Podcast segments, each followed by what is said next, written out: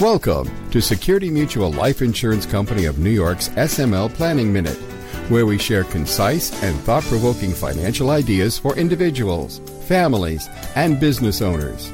Security Mutual, the company that cares.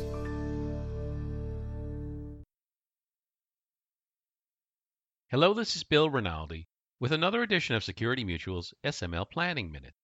In today's episode, 2020 end of year COVID 19 and legislative action. The Coronavirus Aid, Relief, and Economic Security CARES Act was signed into law on March 27, 2020. This far reaching legislation was the largest emergency aid package in U.S. history, making a massive financial injection into our economy with provisions aimed at helping American workers, small businesses, and industries struggling with the economic disruption. Yet since that time, numerous influential people, from politicians to economists, have cried out for more government relief and stimulus because of the devastating impact COVID 19 has had on the American economy and its residents. According to the U.S. Bureau of Labor Statistics in their December 4, 2020 report, the Employment Situation, November 2020, 14.8 million Americans reported that they either lost their jobs or had reduced hours because of the pandemic. Another 3.9 million were prevented from looking for work due to the pandemic. After months of political fighting, primarily along partisan lines, Democrats and Republicans in both houses of Congress were finally able to reach a compromise. On December 21, 2020, Congress passed the Consolidated Appropriations Act of 2021, CA Act. This bill was signed into law by President Trump on December 27, 2020, nine months after the CARES Act. The CA Act is the second largest stimulus bill after the CARES Act, with $900 billion of COVID 19 relief. Yet it represents less than half of what was originally proposed by Democrats. The CA Act consists of 5,593 pages of provisions aimed primarily at funding the federal government and with COVID 19 relief as an add on. The following is a brief summary of some of the provisions of the law impacting our clients and policyholders. There are some provisions that will need clarification and additional guidance by the Treasury Department and the IRS. Of course, Clients and policyholders should consult with their own tax and legal advisors to determine how the CA Act impacts their financial situations. Assistance to individuals and families. Number 1. Unemployment assistance. Federal enhancement of unemployment benefits will be provided up to $300 per week for 11 weeks from the end of December through March 14, 2021. The original federal enhancement provided by the CARES Act expired in July. In addition, two other unemployment programs created by the CARES Act that were set to expire after Christmas have been extended. The first, the Pandemic Unemployment Assistance Program, expands jobless benefits to those who traditionally are not eligible for unemployment benefits, such as self employed individuals, freelancers, gig workers, and part time workers. The CA Act also extends the Pandemic Emergency Unemployment Compensation Program to provide for an additional 13 weeks of unemployment benefit payments to those who exhaust their regular state benefits. Furthermore, the CA Act provides that self employed workers who have at least $5,000 in annual self employment income but are disqualified from receiving pandemic unemployment assistance because they are eligible for regular state unemployment benefits may receive $100 per week in federal benefits. There are still a few states that provide extended unemployment benefits due to the pandemic. The funding for these benefits is typically split between the state and federal governments. However, the CA Act provides for full federal financing of the extended benefits through mid March. Up to 20 additional weeks of payments, depending on a state's unemployment rate, are available. Number two, economic impact payments, aka stimulus payments. The CARES Act provided for direct payments of $1,200 to individuals, $2,400 to married couples, and an additional $500 per dependent child under the age of 17. payments were phased out depending on adjusted gross income, AGI. The CA Act provides for an additional $600 direct payment to individuals and $1,200 for married couples based upon 2019 tax returns. This is half the amount that the CARES Act provided. However, the CA Act increased the payments for a dependent child from $500 to $600. In addition, the CA Act narrowed the phase out range for these payments. For individuals, the phase out range is from $75,000 to $87,000. For married couples, it is $150,000 to $174,000. For heads of household, it is $112,500 to $124,500. The phase out maximums under the CARES Act for the first stimulus payments were $99,000 for singles, $198,000 for married couples, and $136,500 for heads of household. To determine AGI limits, the IRS will use the taxpayer's 2019 tax return, if filed. For those taxpayers who filed electronically, and for those taxpayers where a 2019 tax return was not required, but they used the IRS's online portal to register for the first stimulus payment, the second stimulus payment will be made automatically and direct deposited into the designated bank account. Otherwise, a paper check will be mailed. Undocumented immigrants without a Social Security number remain ineligible. However, in a change from the CARES Act provisions, spouses and children of undocumented immigrants will receive stimulus payments if they have Social Security numbers. In addition, this provision has been made to retroactively apply to the first stimulus payment under the CARES Act. As a result, if one spouse has a Social Security number, he or she can claim up to $1,200 plus an additional $500 for each qualifying child as a recovery rebate credit on their 2020 tax return if they were denied a first round payment because both spouses didn't have a Social Security number. Another consumer friendly provision of the CA Act is that the second stimulus payment is not subject to garnishment by creditors. The first stimulus payment under the CARES Act was not afforded that protection. Similarly, the second stimulus payment may not be used by the IRS to pay child support arrears, unlike the first payment. Neither stimulus payment may be used to pay back taxes or other debts owed to the federal or state governments. The stimulus payments are already being distributed at the time of this recording. Number 3. Rental assistance. The CARES Act provided for protection against eviction through the end of 2020. The CA Act extends that protection until January 31st. It also provides $25 billion in rental assistance for individuals who lost their sources of income during the pandemic. Number 4. Flexible spending arrangements.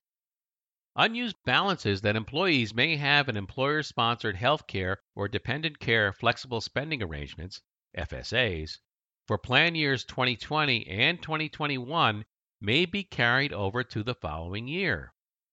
Typically, FSAs are use it or lose it propositions. Pre tax money is used to fund these accounts, but account balances that are not used for qualified expenses at the end of the year or applicable grace period are forfeited. Note, however, that employer plans must be amended to include these new provisions. They are not mandatory. Assistance to small businesses. Number 1. Business loans. The Small Business Administration's Paycheck Protection Program, PPP loan, created under the CARES Act, expired in August. The CA Act has reopened the PPP loan program with another $284 billion to help small businesses retain employees.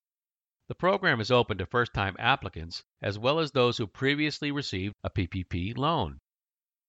For first time applicants, the requirements are similar to those under the CARES Act. However, for companies that previously received a PPP loan and wish to apply for a second, unlike the CARES Act, which allowed for companies with 500 employees or fewer to utilize the program, the CA Act provides that only companies with fewer than 300 employees that have seen drops of at least 25% of their revenue during the first, second, or third quarter of 2020 would be eligible for a second loan. It would also reduce the amount a borrower can receive from $10 million to $2 million. In addition, proceeds from the first loan must have been or are expected to be fully used. The CA Act contains other provisions to provide businesses with more flexibility on how they spend the money and simplifies the forgiveness process for loans under $150,000. Number 2. Emergency Injury Disaster Loan. Another $10 billion will be provided to the SBA to fund its Emergency Injury Disaster Loan EIDL program. Under the CARES Act, the program was aimed at small employers with fewer than 500 employees, including sole proprietors and independent contractors. These businesses could obtain expedited access to money through an emergency grant for up to $10,000 received within three days of application to maintain payroll and related expenses. Because these payments are grants and not loans, they are not required to be repaid. Under the CA Act, the EIDL program is available only to employers located in a low income community with fewer than 300 employees and having suffered economic loss greater than 30%. The CA Act also clarifies that EIDL payments are not taxable income and would not be deducted from PPP loans with respect to forgiveness of those loans. Number 3. Employee Retention Credit. The CARES Act provided for an Employee Retention Credit, ERC, to encourage employers to keep employees on the payroll. The ERC was a fully refundable tax credit equal to 50% of qualified wages to employees. The maximum amount of qualified wages taken into account with respect to each employee was $10,000, so the maximum credit was $5,000 for any employee. The CA Act has extended the ERC through July 1, 2021 for calendar quarters commencing after December 31, 2020. It also expanded the credit to 70% of qualified wages. Therefore, the maximum credit is now $7,000 for any employee. In addition, an employer must show that gross receipts for such calendar quarter are less than 80% of the gross receipts for the same calendar quarter in 2019, or it experienced a full or partial suspension of operations during the quarter due to a governmental order. Number 4. Payroll taxes. Under President Trump's executive action in August 2020, employees were allowed to defer payment of their shares of payroll taxes and had until April 30, 2021 to pay them. The CA Act provides that these payroll taxes can continue to be deferred but are due by December 31, 2021. E. Business expense deductions. The CA Act temporarily allows a 100% business expense deduction for meals rather than the current 50%, as long as the expense is for food or beverages provided by a restaurant. This provision is effective for expenses incurred after December 31, 2020, and expires at the end of 2022. Other assistance. There are many other provisions in the Consolidated Appropriations Act of 2021 of varying nature. Some provisions provide money for the purchase and distribution of vaccines, testing, and assistance to hospitals and healthcare providers that lost revenue because of the pandemic. Other provisions provide for assistance to schools and colleges and to support child care providers. Still other provisions aid theaters, museums, performing arts venues, and cultural institutions. Assistance has also been provided to support transportation services, including airlines, transit systems, and passenger rail lines, increasing the Supplemental Nutrition Assistance Program and child nutrition benefits, and increasing broadband access to the Internet during the pandemic. As a result of partisanship, what was not included in the Consolidated Appropriations Act of 2021 were provisions to provide direct aid to state and local governments. Also not included were provisions to limit liability for companies who operated during the pandemic. These were among the most contentious provisions that could not be resolved. Conclusion There are many provisions in the Consolidated Appropriations Act of 2021 that will help individuals, families, and small businesses. While this is welcome relief, many economists believe that more will need to be done to combat the virus and stimulate the economy. It remains to be seen what the new Biden administration will be able to achieve. Much of President elect Biden's agenda will depend upon the two Georgia Senate runoff elections on January 5, 2021. A Democratic win in both seats will create a 50 50 split in the Senate, but still give the Democrats control because Vice President elect Harris will provide the tie breaking vote in the Senate. The Democrats already control the House. As legislative developments occur, we will be sure to let you know how they may impact you, your family, and your business. This podcast is brought to you by Security Mutual Life Insurance Company of New York, the company that cares. The content provided is intended for educational and informational purposes only. Information is provided in good faith However, the company makes no representation or warranty of any kind regarding the accuracy, reliability, or completeness of the information. To help reach your goals, you need a skilled professional by your side. Contact your local Security Mutual life insurance advisor today.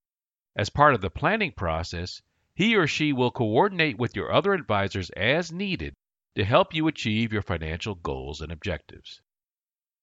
For more information, visit us at smlny.com slash smlpodcast. If you enjoyed this podcast, tell your friends about it. And be sure to give us a five-star review. And check us out on LinkedIn, YouTube, and Twitter. Thanks for listening, and we'll talk to you next time. The applicability of any strategy discussed is dependent upon the particular facts and circumstances. Results may vary, and products and services discussed may not be appropriate for all situations. Each person's needs, objectives, and financial circumstances are different and must be reviewed and analyzed independently.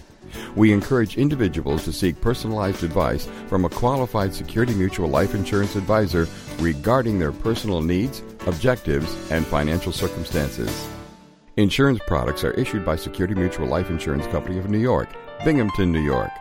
Product availability and features may vary by state.